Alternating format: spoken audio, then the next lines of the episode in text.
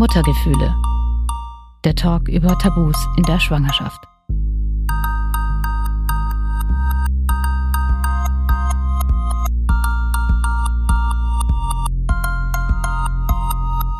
Während einer Schwangerschaft nimmt jede Frau zu. Das ist ja ganz logisch, denn in ihr wächst ja ein Baby. Auch ich habe während meiner Schwangerschaft 11 Kilo zugenommen.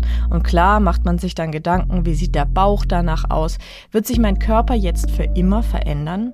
Worüber ich mir nicht so wirklich Gedanken gemacht habe, ist, dass ja auch Frauen mit einer Essstörung Kinder bekommen und wie das wohl für sie sein mag, wenn der Bauch immer dicker wird oder sie vielleicht plötzlich Gelüste auf nicht unbedingt gesunde Lebensmittel haben. Und bin dann durch meinen Podcast auf das Thema Pregorexie gestoßen. Der Begriff kommt von pregnant, also schwanger, und Anorexie, Essstörung. Hallo zusammen, ich bin Katharina und Host dieses Podcasts. Hast du die Möglichkeit, auf Record zu drücken? Ja, habe ich jetzt gerade gemacht. Ah, perfekt. Aber jetzt läuft's, ja. Okay.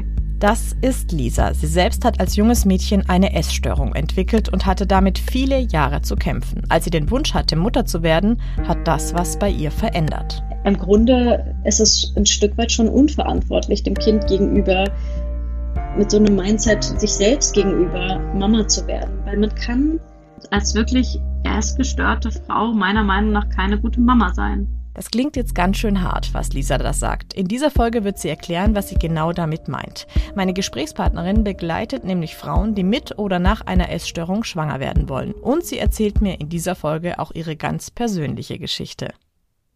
Wann hast du gemerkt, dass du eine Essstörung hast? Oder kannst du dich erinnern, wie sich diese Essstörung entwickelt hat bei dir? Ich kann das sehr gut noch auf einen ganz bestimmten Kommentar zurückführen von meinem damaligen Freund, den ich hatte mit 14, der zu mir gesagt hat, dass ich einen kleinen Bauch habe.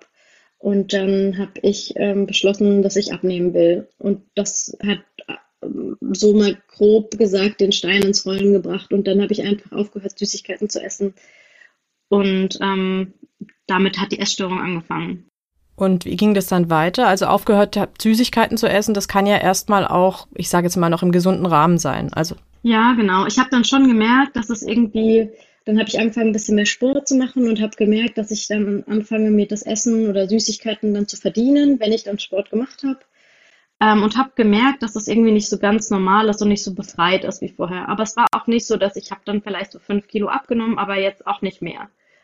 Und als ich dann 17 war ich, bin ich zum Austausch nach Frankreich gegangen für 3-4 Monate und da habe ich mich total einsam gefühlt im Ausland und da hat sozusagen, also da ist wirklich alles zusammengebrochen, da habe ich dann einfach nur noch Sport gemacht und habe fast nichts mehr gegessen und habe dann binnen kurzer Zeit extrem viel Gewicht verloren und bin super untergewichtig zurückgekommen und dann bin ich sofort ins Krankenhaus gekommen.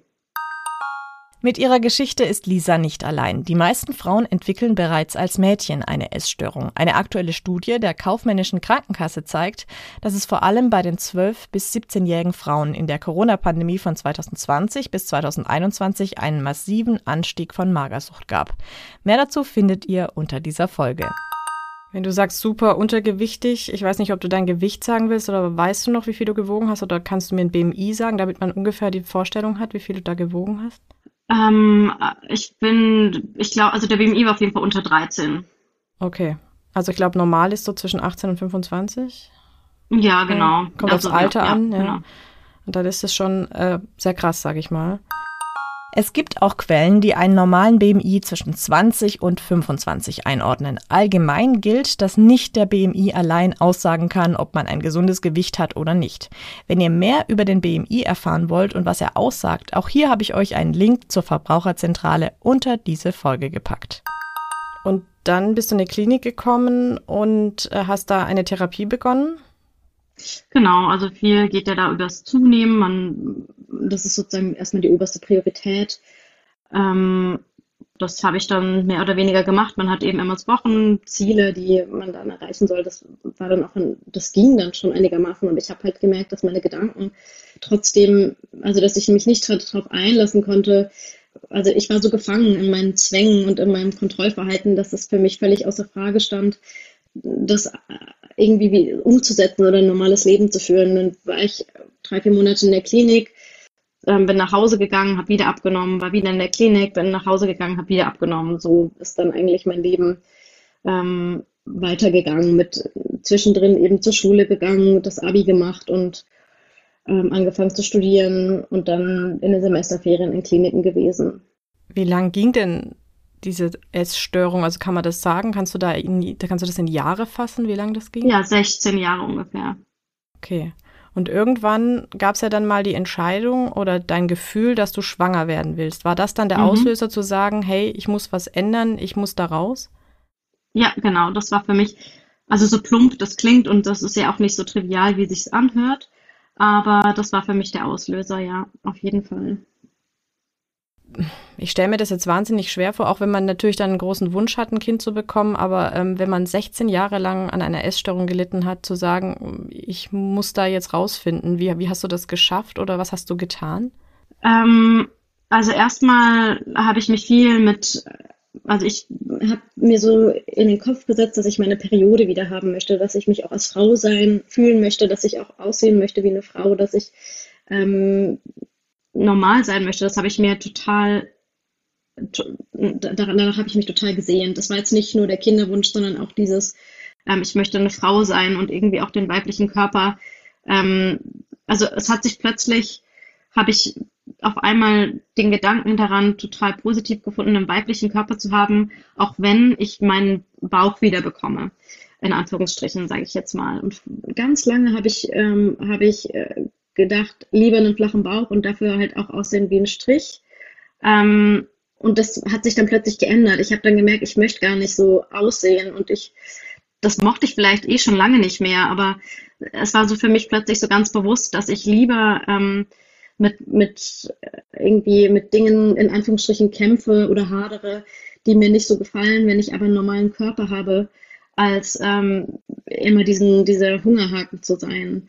Und auch einfach alles, was dazugehört, eine normale Periode, darüber sprechen können, wie sich die Periode anfühlt, auch normale Hormonschwankungen wie eine Frau zu bekommen. Das hat mich auf einmal total gereizt oder gereizt ist vielleicht ein blödes Wort, aber ich wollte so sein. Ich wollte einfach eine Frau sein und mich so fühlen. Natürlich war das nicht einfach, dann einen Schritt zu gehen, zu sagen, ich nehme jetzt zu. Und das waren auch immer 2 Schritte nach vorne, einer zurück, 3 nach vorne, 4 zurück, 2 nach vorne, einer zurück und so. Aber im Großen und Ganzen ging es halt nicht immer nur zurück, sondern eher nach vorne. Du hast gerade von deiner Periode gesprochen. Wie lange hattest du denn keine Periode? 12 Jahre ungefähr. Das ist übrigens bei vielen Frauen mit Essstörung der Fall, dass sie ihre Periode nicht mehr bekommen. Wenn nämlich der Körperfettanteil unter einen bestimmten Wert sinkt, dann produziert der Körper nicht mehr genug von den Hormonen, mit denen der Eisprung stimuliert wird. Mehr Infos dazu gibt's im Beitext zur Folge. Wenn du sagst, es ist immer ein Schritt nach vorne, wieder ein Schritt zurück, wie lange hat das denn gedauert, bis du dann wieder einen normalen Zyklus hattest? Oder hattest du dann irgendwann einen normalen Zyklus? Also ich hatte vor der Schwangerschaft habe ich keinen normalen Zyklus bekommen. Also ich habe dann ich hatte normale Hormonwerte und das hat einfach nicht, also die Periode ist einfach nicht angesprungen. Ich hatte auch einen ganz normalen BMI, also eher für mich einen sehr hohen BMI, so um die 22, was ich bis dato in meinem Leben noch nie hatte.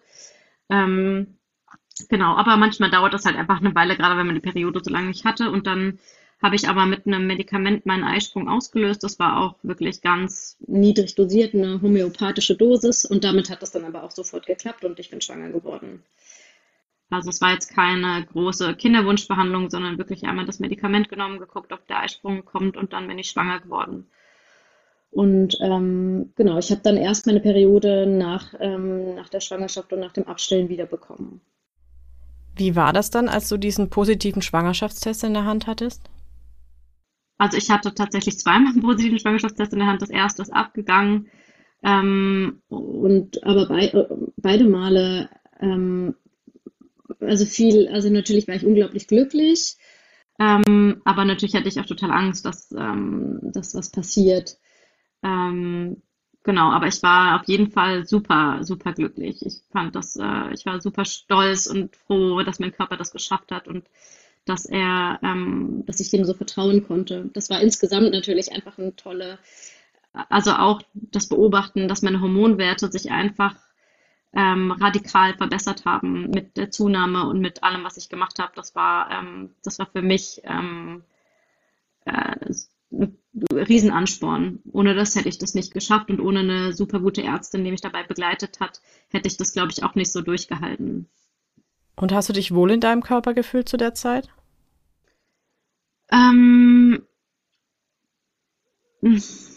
Also ich fand das schon schwierig, gerade auch, weil ich ja keinen Sport gemacht habe, das irgendwie so auszuhalten. Und ich habe da gerade auch eine ganz, ganz große Prüfung in meinem Studium gelernt.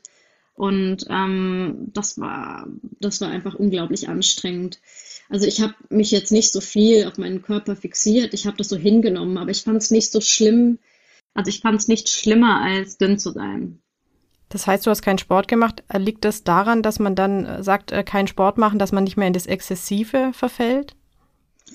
Es geht vor allem auch darum, dass beim Sport einfach, also dass Sport Stress für den Körper bedeutet und man kann auch Sport, also ein bisschen Sport habe ich schon gemacht, so ein bisschen Yoga und so, aber jetzt kein High-Intensity-Intervalltraining, kein Joggen, weil es einfach für den Körper ein Stressor ist und es tatsächlich häufig so ist, dass Frauen, die eben Sport machen und ihre Periode wiederbekommen, noch höheres Gewicht erreichen müssen, damit der Körper sich wohlfühlt und seine Periode wiederbekommen kann. Und ich wusste einfach, ich muss jetzt insgesamt mal runterfahren. Und irgendwie hat es sich auch nicht richtig angefühlt, Sport zu machen, wenn ich weiß, es ist für meinen Körper gerade nicht richtig. Gehen wir nochmal zurück zur Schwangerschaft an sich. Mhm. Du hast gesagt, du hattest auch Angst, dass da was passiert. Hast du dir dann auch Gedanken gemacht, weil du dein Kind dann verloren hattest oder eine Fehlgeburt hattest, dass es damit zusammenhängt mit deiner Essstörung? Nee, also das war tatsächlich eine ganz, ganz frühe Fehlgeburt und das war eine sogenannte biochemische Schwangerschaft. Das sind Schwangerschaften, die man ganz früh nachweisen kann, die aber innerhalb von einer Woche ist es abgegangen. Das heißt, man hätte da auch keinen Herzschlag gesehen oder wahrscheinlich auch gar nichts also in der Gebärmutter nachweisen können.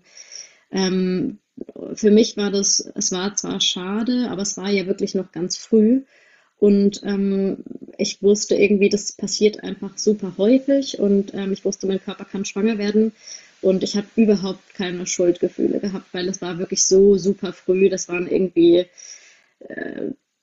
ich glaube 3, 4, 5 Tage nach dem positiven Test hat da schon die Blutung angefangen. Okay, und bist du dann relativ schnell wieder schwanger geworden? Ja, genau, direkt, also beim nächsten Zyklus, wo wir es wieder probiert haben, habe ich nochmal diese Tablette genommen. Dann bin ich sofort wieder schwanger geworden. Wie war das dann, als du schwanger warst? Man macht sich ja allgemein, also ich denke, jede Schwangere wahrscheinlich, Gedanken über die Ernährung dann auch, wenn man schwanger ist. Also viele Frauen, würde ich jetzt mal behaupten. Wie viele Gedanken hast du dir denn über Ernährung gemacht, als du schwanger warst? Also, Also ich habe eigentlich relativ weitergemacht wie davor auch. Im Nachhinein, also zum Beispiel habe ich auch relativ viel Kaffee getrunken. Das würde ich, glaube ich, im Nachhinein auch gar nicht mehr machen, weil ich das halt einfach so gemacht habe wie davor.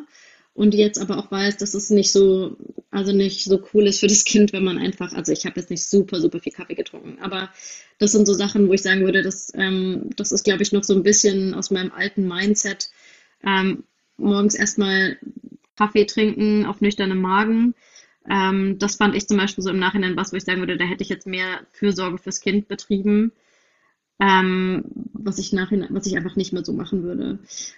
Natürlich ist Kaffee trinken völlig in Ordnung, aber man muss nicht jeden Tag mit Kaffee in den Tag starten. Ansonsten hatte ich auch viel Angst, so zum Beispiel mit Toxoplasmose in der Schwangerschaft, dass ich versucht habe, Salat oder sowas im Restaurant zu vermeiden, weil ich Angst davor hatte, Toxoplasmose zu kriegen, wo ich im Nachhinein auch eher sagen würde, das war vielleicht ein bisschen übertrieben, weil ich meine, ich habe es bisher nicht bekommen und dann ist die Wahrscheinlichkeit recht hoch, dass ich es nicht nochmal bekomme. Also was jetzt die Ernährung angeht, glaube ich, war ich insofern relativ entspannt, weil ich aus meiner Vergangenheit ja schon recht gut wusste, wie viel ich essen muss, damit ich mein Gewicht halte.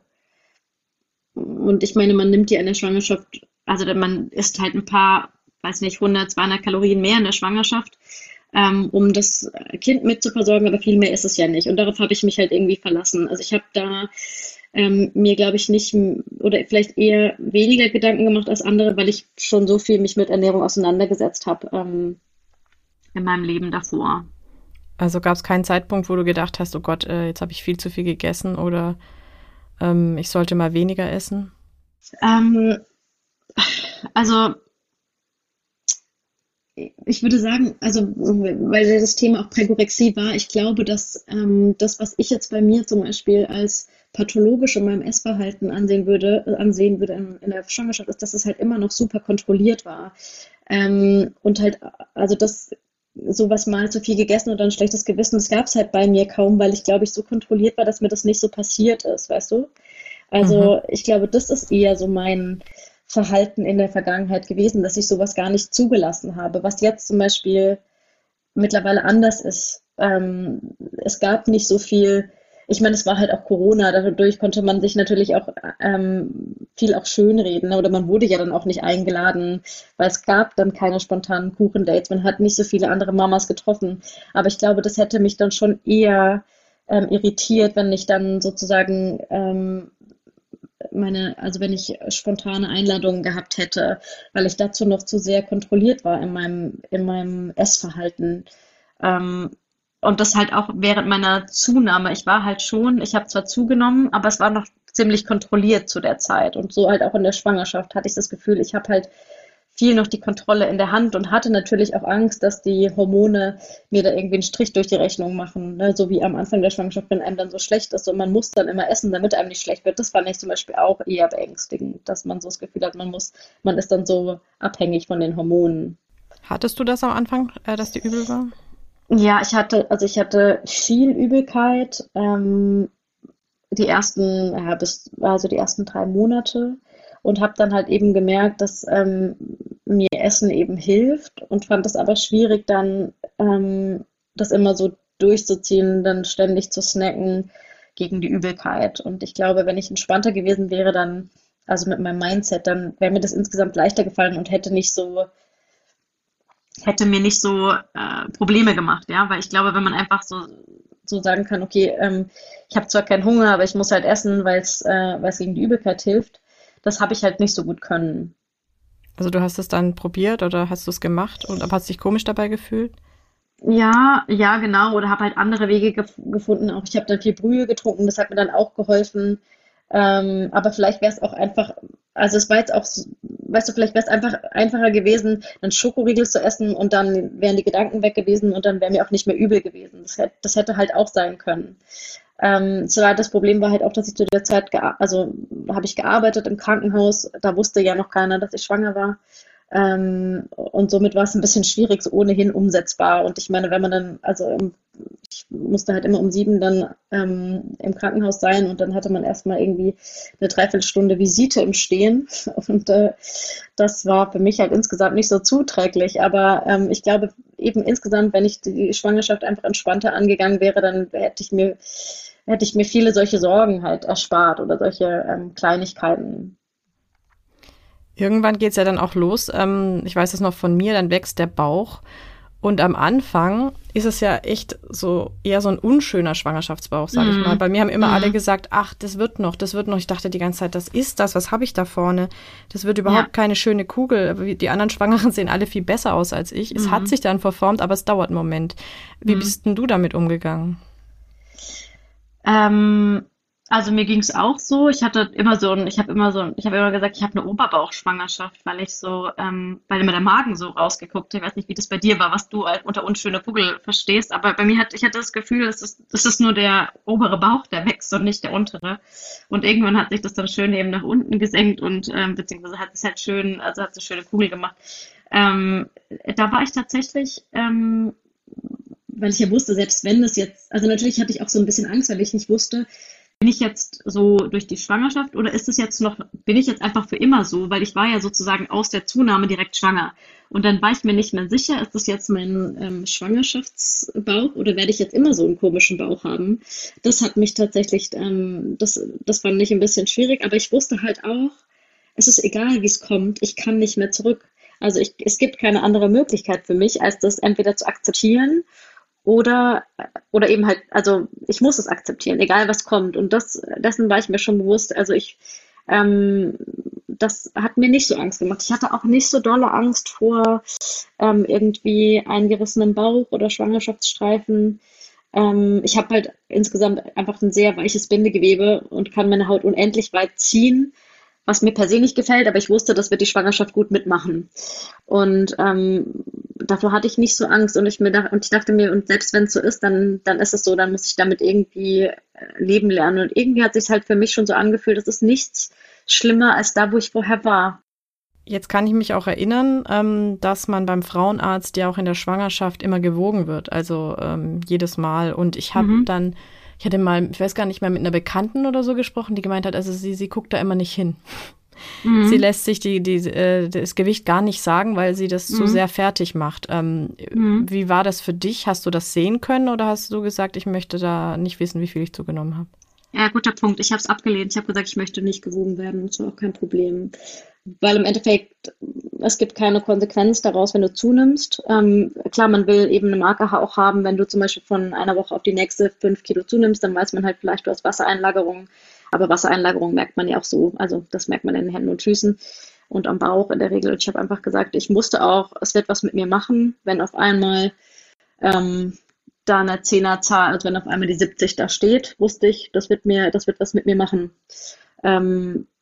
Zum Beispiel. Und das wollte ich, also ich wollte nicht, dass es mich beeinflusst in irgendeiner Weise.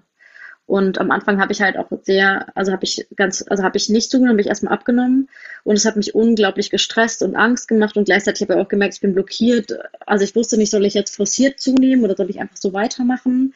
Weil ich dann irgendwie so das Gefühl habe, ich verliere dann total das Gefühl für mich. Also wenn ich jetzt einfach so weiter esse, dann nehme ich dann weiter ab? Oder ist es jetzt einfach nur die Abnahme, weil ich vorher halt forciert zugenommen habe und jetzt einfach nur nach, die Monate davor oder das Jahr davor habe ich halt immer nur so gegessen, dass ich zugenommen habe.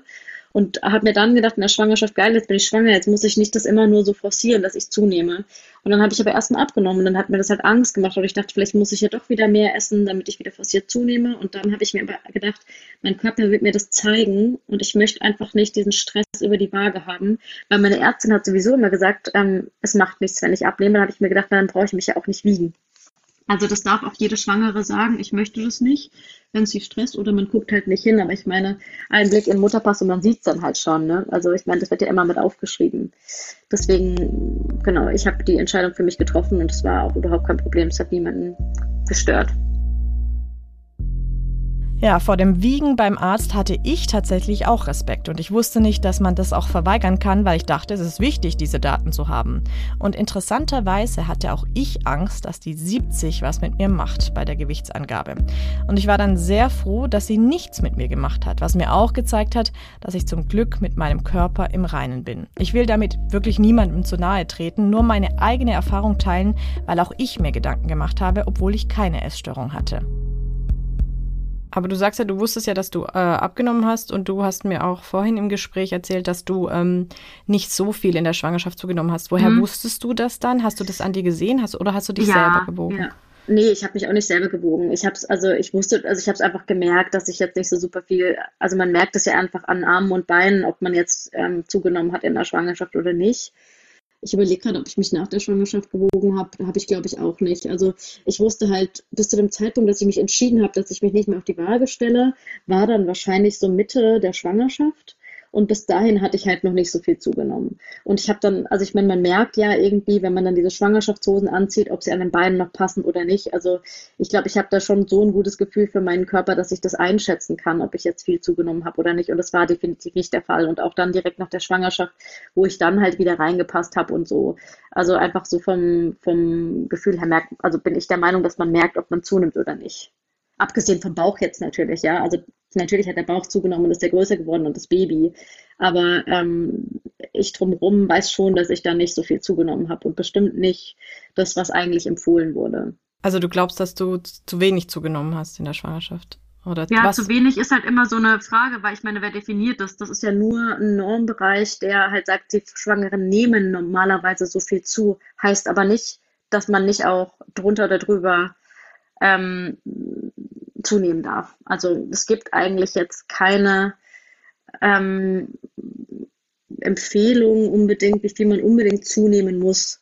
Selbst übergewichtige Frauen dürften auch in der Schwangerschaft nicht zunehmen. Ja? Und es wäre auch kein Problem, wenn sie sozusagen von ihrem eigenen Körperfett was abnehmen. Das dann, man schadet niemandem, wenn man das Kind gut genug versorgt. Das ist am Ende immer nur ein Problem eher für einen selber, weil das Kind nimmt sich halt alles, was es braucht. Also die Versorgung geht ja immer dem Kind über. Und mein Kind, also bis zu einem gewissen Grad, ne? Wenn du dich super unterernährst, dann nicht.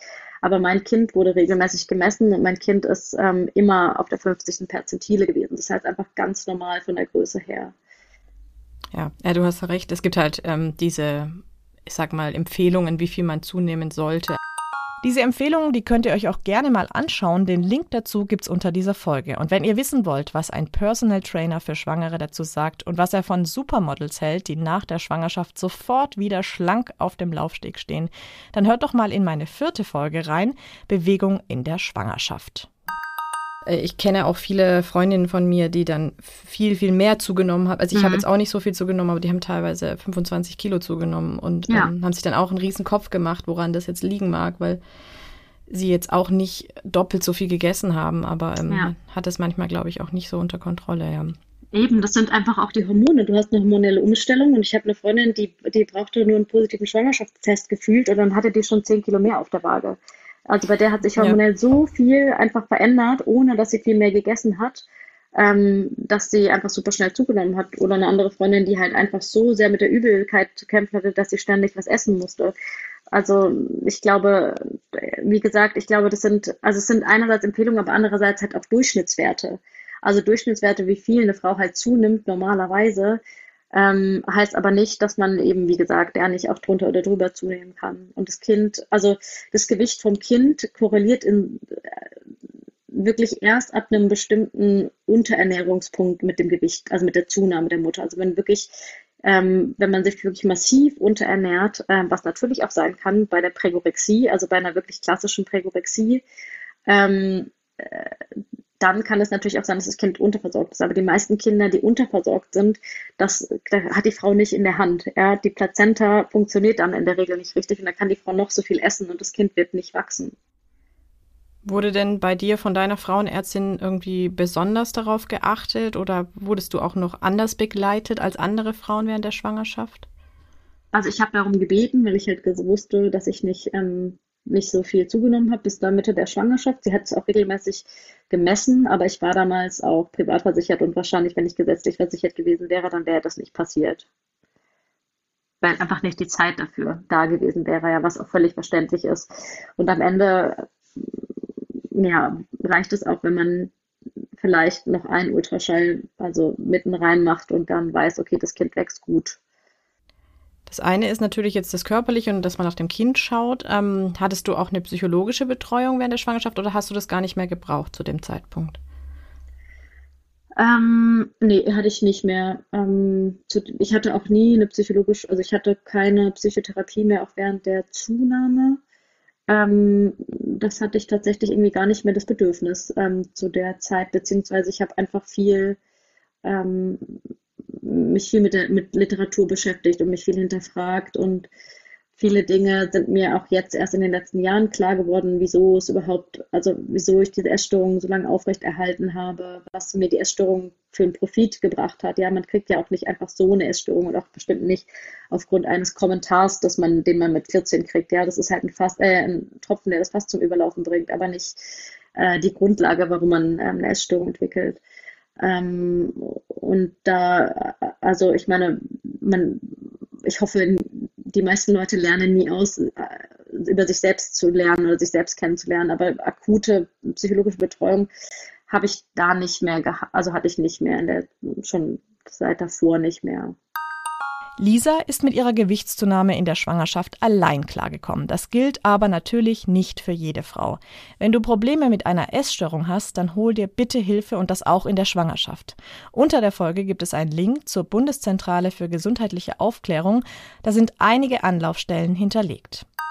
Gehen wir mal zu der Zeit nach der Geburt. Also ich persönlich hatte nie mit einer Essstörung zu kämpfen, aber auch ich habe mir Gedanken gemacht, wie sieht denn wohl mein Bauch danach aus oder wie schnell bin ich das Gewicht wieder los? Hattest du diese Gedanken auch oder hattest du sie nicht, weil du nicht so viel zugenommen hast? Also ich meine, der Bauch ist natürlich trotzdem noch leer und da. Und nee, ich hatte tatsächlich, also ich habe irgendwie darauf vertraut, auch vielleicht, weil ich ja, also ich meine, ich habe auch eine Mama und ich weiß auch, meine Mama hat 4 Kinder bekommen und meine Mama hat, also finde ich jetzt nicht, also dass sie eine unattraktive Frau ist und habe mir immer gedacht, das wird schon irgendwie so kommen, wie es kommen soll. Und irgendwie habe ich, also so, ich habe mich so stark gefühlt, dieses Kind bekommen zu haben und auf die Welt gebracht zu haben und Mama zu sein, dass ich mir darüber tatsächlich wenig Gedanken gemacht habe. Aber auch, weil, also ich hatte zu diesem Postpartum-Körper auch kein, also nie ein schlechtes Gefühl. Ich wusste, ich will sofort Rückbildungen machen, sobald es halt geht, auch nicht zu früh. Und dann wird es so kommen, wie es kommen soll.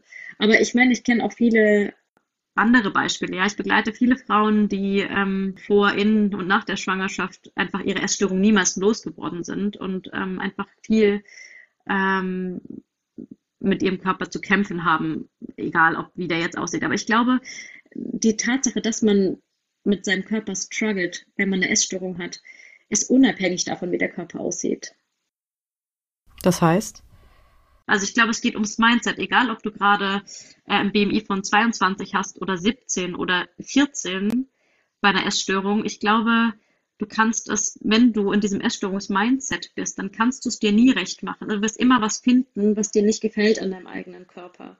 Ich glaube, es geht eher darum, bei einer Essstörung das zu akzeptieren, was ist, unabhängig davon, was ist. Also ob du jetzt sagst, okay, mir gefällt die Haut an meinem Bauch nicht und dadurch gerätst du wieder in die Essstörung, daran glaube ich zum Beispiel gar nicht. Ich glaube, klar gibt es Frauen, die dann strugglen mit ihrem Bauch, aber ich glaube niemals, dass selbst wenn du jetzt sagen würdest, ja, du hast Probleme mit deinem Bauch nach der Schwangerschaft gehabt, würdest du darauf, also aufgrund dessen, keine Essstörung entwickeln. Das heißt, der Kopf muss stimmen, also du musst quasi... Ja. So ist meine Erfahrung, ja. Also natürlich kann es sein, dass man halt sagt, okay, damit habe ich Probleme, aber niemals so umfassend, also bei mir jetzt niemals mehr so umfassend, dass ich jemals wieder den Weg zurück in die Essstörung gehen würde. Das heißt, mit den Frauen, mit denen du arbeitest, die eine Essstörung haben, sollte man erst schauen, dass man quasi psychologisch sich helfen lässt, dass man mit sich selber und seinem Körper mehr im Reinen ist und dann schwanger wird, weil man es dann besser hinbekommt mit der Schwangerschaft? Ja, ich finde, das ist halt ein bisschen bevormundend. Also ich meine, ich verstehe die Frage und ich stelle mir die Frage natürlich auch oft, aber eigentlich ist es natürlich unfair. Ne? Man kann nicht sagen, werd bitte erstmal gesund, bevor du Mama wirst. Aber im Grunde ist es ein Stück weit schon unverantwortlich, dem Kind gegenüber, mit so einem Mindset sich selbst gegenüber Mama zu werden, weil man kann als wirklich essgestörte Frau meiner Meinung nach keine gute Mama sein. Einfach weil man sich nicht voll und ganz auf das Kind einlassen kann. Zum Beispiel. Ja, also es sollte nicht bevormundend klingen, der Gedanke ist nur der, also auch andere, also ich kann mir halt auch vorstellen, wenn man mit sich selber noch ein Problem hat. Das muss ja nicht unbedingt eine Essstörung sein. Das kann auch ein anderes psychologisches Problem sein. Wenn du dann Mutter wirst, dann kommt ja noch so viel Verantwortung auf dich dazu für einen anderen Menschen, dass das einen ganz schön unter Druck setzen kann, stressen kann. Und deswegen kann ich mir vorstellen, dass das da nochmal ein zusätzlicher Druck ist auf einem, sage ich mal. Und man vielleicht nicht so befreit daran gehen kann, an ein Kind zu bekommen und sich nur auf das zu konzentrieren, weil man mit sich selber noch so viel zu tun hat. Genau, also ich meine gar nicht, also weißt du, viele Frauen kommen ja zu mir und wollen schwanger werden und haben eine Essstörung und befinden sich aber schon in der Kinderwunschbehandlung. Und dann kann ich kann ja dann auch nicht sagen, du, ich finde, du solltest erstmal gesund werden, bevor du deinen Kinderwunsch erfüllst. Wenn die Frauen 41 oder 37 sind und sagen, es läuft über meine biologische Uhr, dann kann ich ja die Frau nur auf dem Weg unterstützen, wo sie ist, und versuchen, so viel wie möglich zu helfen. Das heißt ja auch nicht im Umkehrschluss, dass alle Frauen, die eine Essstörung haben, immer eine schlechte Mutter sind. Ich frage mich halt aber nur, wie kann man wie kann man, wenn man so mit sich selbst beschäftigt ist, egal eben wie du sagst, ob es eine Essstörung ist oder was anderes, wie kann man eine gute Mutter sein und sich auf sein Kind einlassen, wenn man mit halbem Kopf immer beim Essen ist? So trivial es klingt.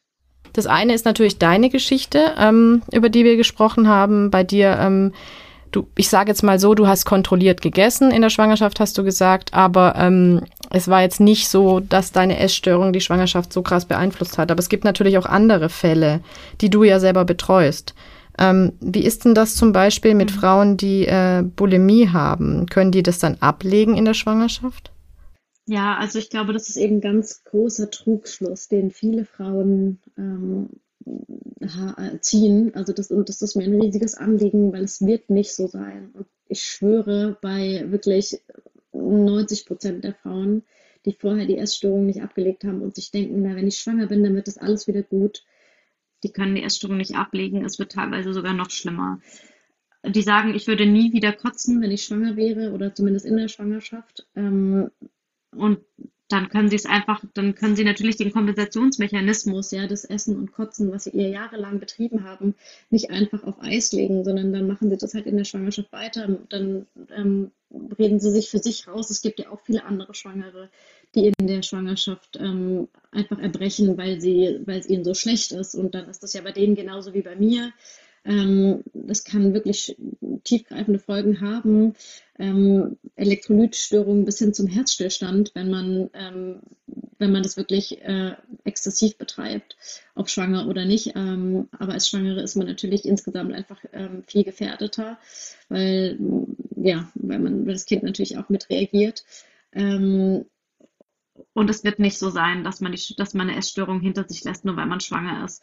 Selbst wenn man sich während der Schwangerschaft kontrollieren kann, dann wird das früher oder später ausbrechen. Und ich habe so viele Frauen schon begleitet, bei denen das genau so passiert ist. Und deswegen finde ich es halt ganz wichtig, dass man vorher schon da was macht. Und natürlich sage ich ja von mir auch, ich finde, ich habe kontrolliert gegessen, aber es war überhaupt kein Vergleich zu dem, was ich die Jahre davor gemacht habe. Und es war auf jeden Fall ein, in Anführungsstrichen, normales Essen, aber für mich halt trotzdem nicht das, was so befreit, wie es halt jetzt ist. Was kann denn im schlimmsten Fall passieren oder was ist denn mit den Kindern passiert? Also kommen die dann zu klein auf die Welt oder was kann eine Essstörung bei einer Schwangeren mit dem Kind anrichten? Also wenn man sich wirklich extrem unterernährt, dann kann das Kind eben auch unterernährt sein und viel zu klein. Das kann zum Beispiel passieren.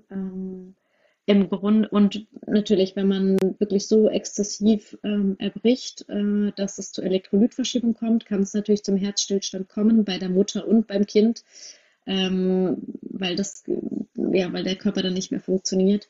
Genau, aber ich meine, natürlich ist der Körper sehr resistent. Der Körper zeigt einem schon, was er braucht. Aber wenn man nicht drauf hört, dann wird es halt gefährlich. Es ist die Wahrscheinlichkeit von Behinderungen jeglicher Art sind dadurch jetzt nicht erhöht. Ja, es ist eher ein Hop oder Top oder es geht um das Gewicht des Kindes. Ja, aber ich meine, das ist ja trotzdem, will man, glaube ich, nicht sein Kind in der Schwangerschaft schon irgendwo gefährden. Und ich bin auch ganz sicher, dass das Mindset der Mama schon in der Schwangerschaft irgendwie was mit dem Kind macht, ja. Und auch das, wie man dem Körper mit dem Kind gegenübertritt, wie wohlwollend. Und man kann das halt nicht wenn man essgestört ist, das kann man einfach nicht. Wenn man süchtig ist, kann man sich nicht um eine andere Person kümmern, weil man sich auch nicht um sich kümmern kann. Das heißt, man kann in dem Moment auch nicht rational sagen, nee, ich kann mich jetzt nicht übergeben oder ich muss jetzt was essen, weil ich trage da einen Menschen in mir, den ich dann gefährde. In der Regel kann man das nicht, ja, sonst würden ja auch nicht so viele Drogensüchtige weiter Drogen nehmen, obwohl sie schwanger sind. Und eine Essstörung ist halt auch nichts anderes. Wenn ihr mehr darüber erfahren wollt, welche Auswirkungen eine Essstörung auf die Schwangerschaft und das ungeborene Baby haben kann, unter dieser Folge gibt's auch einen Link zu Embryotox von der Charité Berlin. Wie begleitest du diese Frauen? Also wie kannst du ihnen helfen? Was gibst du denen mit auf den Weg? Was macht ihr da zusammen? Wie arbeitet ihr zusammen?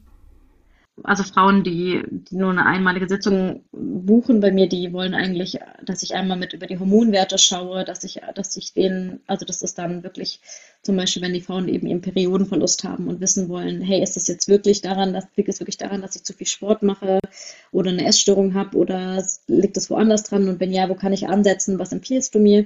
Und die Frauen, die bei mir so längere, also so größere Pakete buchen, mit denen treffe ich mich dann alle 1-2 Wochen und wir arbeiten dann einfach, also wir sprechen dann darüber.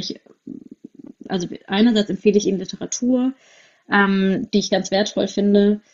Wir sprechen darüber, also manchmal hilft es ja auch, also wie in der Therapie, Dinge einfach auszusprechen, um sie selber mal zu verstehen. Also einfach Dinge auszusprechen von Leuten, die das nachvollziehen können. Darüber zu sprechen, was für eine Angst dahinter steckt, wenn man mal keinen Sport macht oder wenn man, viele erzählen sich die Geschichte, sie brauchen den Sport, um sich auszupowern, weil sie ja Mama sind von Kindern und es ist unglaublich anstrengend und das ist dann ihre Me-Time, dass man einfach mal solche Dinge immer umstrukturiert im Kopf, dass eine Me-Time nicht immer heißt, dass man sich auspowern muss, sondern dass eine Me-Time auch heißen kann, man legt sich mit einem Kakao aufs Sofa und liest ein Buch oder so. Also, dass man einfach so Dinge, so Geschichten, die man über sich selbst erzählt, auch, also mal umstrukturiert im Kopf und das hilft halt ganz oft ganz viel. Genau, und auch einfach, manchmal geht es auch um Zyklusoptimierung, um zu gucken, was können wir machen, damit der Zyklus einfach noch regelmäßiger kommt, wenn er denn kommt. Manchmal haben die Frauen ja auch so ein PCO-Syndrom, also noch irgendwie eine andere Problematik mit so eine hormonelle Problematik. Und das sind halt einfach Herausforderungen, die der Gynäkologe oder die Gynäkologin nicht unbedingt in der kurzen Zeit, die haben, mithelfen kann. Was ganz genau das PCO-Syndrom ist, dazu gibt es auch einen Link unter dieser Folge, der das erklärt. Und das PCO-Syndrom ist auch Thema in meiner Folge 5 zum Thema Kinderwunsch. Hört doch auch da gerne mal rein. Genau, also ich frage mich das auch gerade, können Frauen mit einer Essstörung oder die eine Essstörung hatten und jetzt vielleicht auch wie du keine Periode bekommen, einfach so in ein Kinderwunschzentrum gehen? Funktioniert das oder sollten die vielleicht vorher schauen, dass ihr Zyklus sich wieder normalisiert?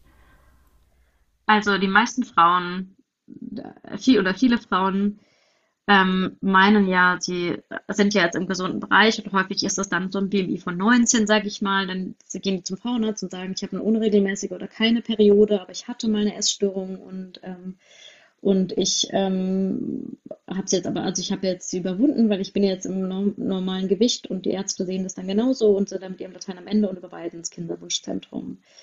Im Kinderwunschzentrum ist es oft ähnlich, dann sagen die, ja, das kann sein, dass die Periode nicht wiederkommt, das liegt daran, dass sie mal eine Essstörung hatten und sie brauchen medikamentöse Unterstützung.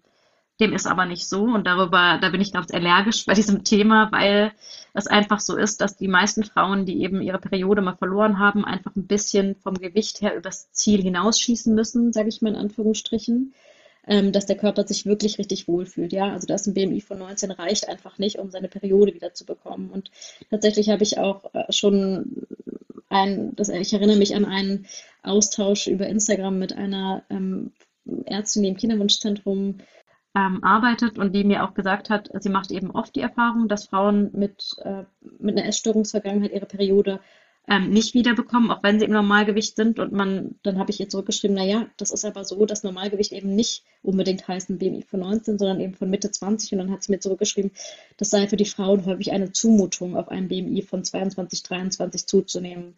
Und da bin ich wirklich richtig wütend gewesen, weil ich es richtig schlimm, dass schon von den Frauenärzten, dass die Entscheidungshoheit haben über ihre Patientinnen, zu sagen, das ist eine Zumutung für die, weil wenn die Frauenärzte das schon annehmen und so ein Frauenbild vermitteln, BMI von 23 ist eine Zumutung und das den Frauen auch noch so vermitteln, wie sollen denn die Frauen dann sagen, nee, ich finde, das ist keine Zumutung.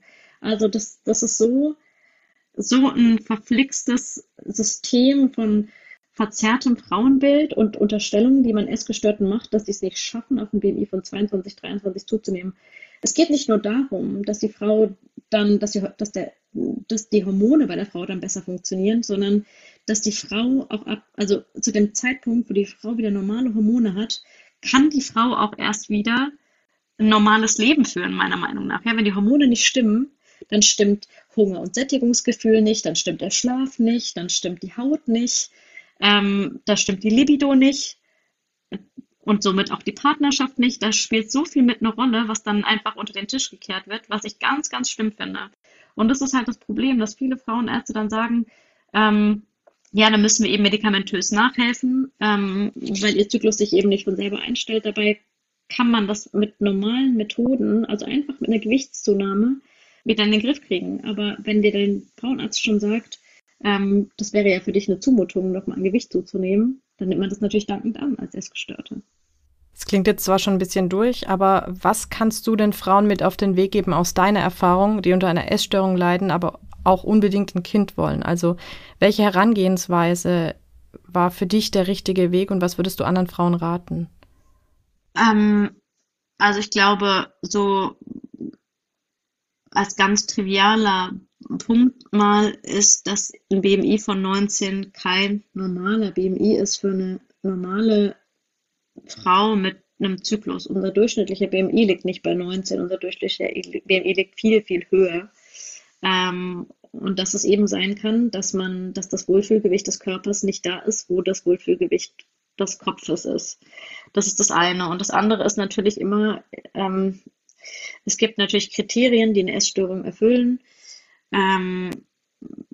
also die bei der Essstörung erfüllt sein müssen, um sie fest zu diagnostizieren. Es geht aber, finde ich, meiner Meinung nach eher darum, was geht im Kopf von der Frau ab. Man kann auch eine Magersucht haben, ohne untergewichtig zu sein, weil man eben zu dünn ist für den eigenen Körper. Und das ist unabhängig, also es ist egal, was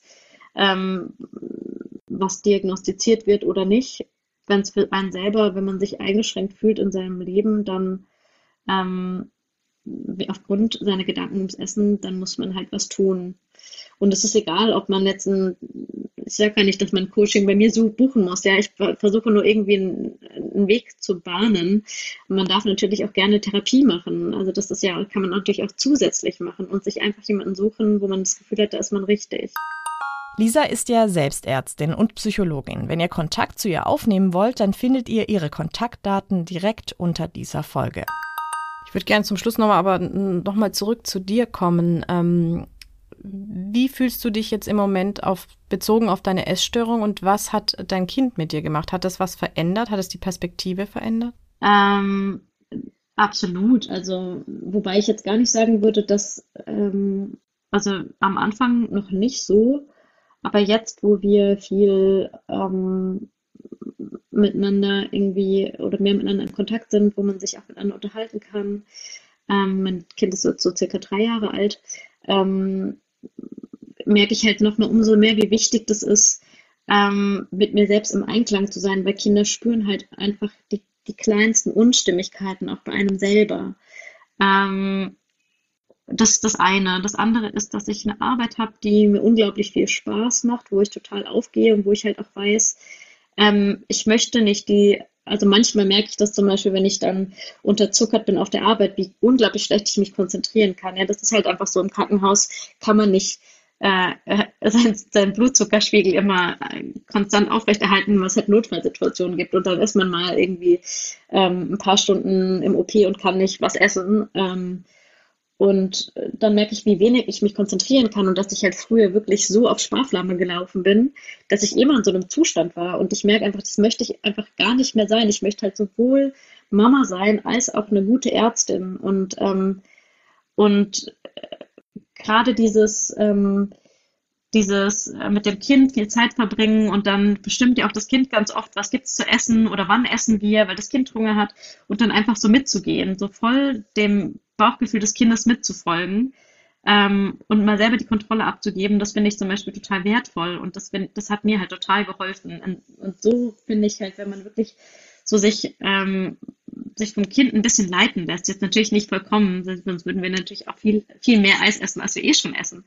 Aber ich finde, wenn man sich so voll auf das Kind einlässt und das auch schafft vom Herzen, dann macht das ganz viel mit einem und entspannt auch das, wenn man sich darauf einlassen kann, das eigene Essverhalten. Und ich finde auch so, wenn man anfängt mit der Beikost, ne, auch so dann einfach anzufangen mit das Essen aufzuessen, was das Kind übrig lässt. Das muss man natürlich nicht immer machen, aber sowas hätte ich halt früher nie gemacht, da musste mein Essen immer 100%ig gestimmt haben von den Zutaten und vom Timing her und das ist jetzt halt nicht mehr so. Sehr schönes Schlusswort, vielen Dank. Ja. Das war meine Folge über Essstörungen in der Schwangerschaft. Ich bin meiner Gesprächspartnerin Lisa dankbar, dass sie so offen über sich und das Thema gesprochen hat. Zum Schluss möchte ich nochmal sagen, dass natürlich auch Frauen mit einer Essstörung einen Kinderwunsch haben können. Nur ist es wichtig, dass sie sich Hilfe suchen und eine Betreuung, der sie vertrauen. Am besten schon vor der Schwangerschaft. Mehr über mich und die Tabuthemen in meinem Podcast findet ihr auch auf meinem Instagram-Kanal muttergefühle.podcast. Ich freue mich da auch über eure Likes, Abos oder wenn ihr mir schreibt. Und vielleicht habt ihr ja auch ein Tabuthema für mich, über das eurer Meinung nach mehr gesprochen werden sollte. Dann meldet euch auch gerne per Mail an kontakt@muttergefühle-podcast.de. Ich danke euch fürs Zuhören, macht's gut und tschüss. Dieser Podcast ist von mir, Katharina Fuß. Produktion Fabian Siegel, Musik Sebastian Schley, Podcast Station Voice Diana Hörger. Das war Muttergefühle, der Talk über Tabus in der Schwangerschaft.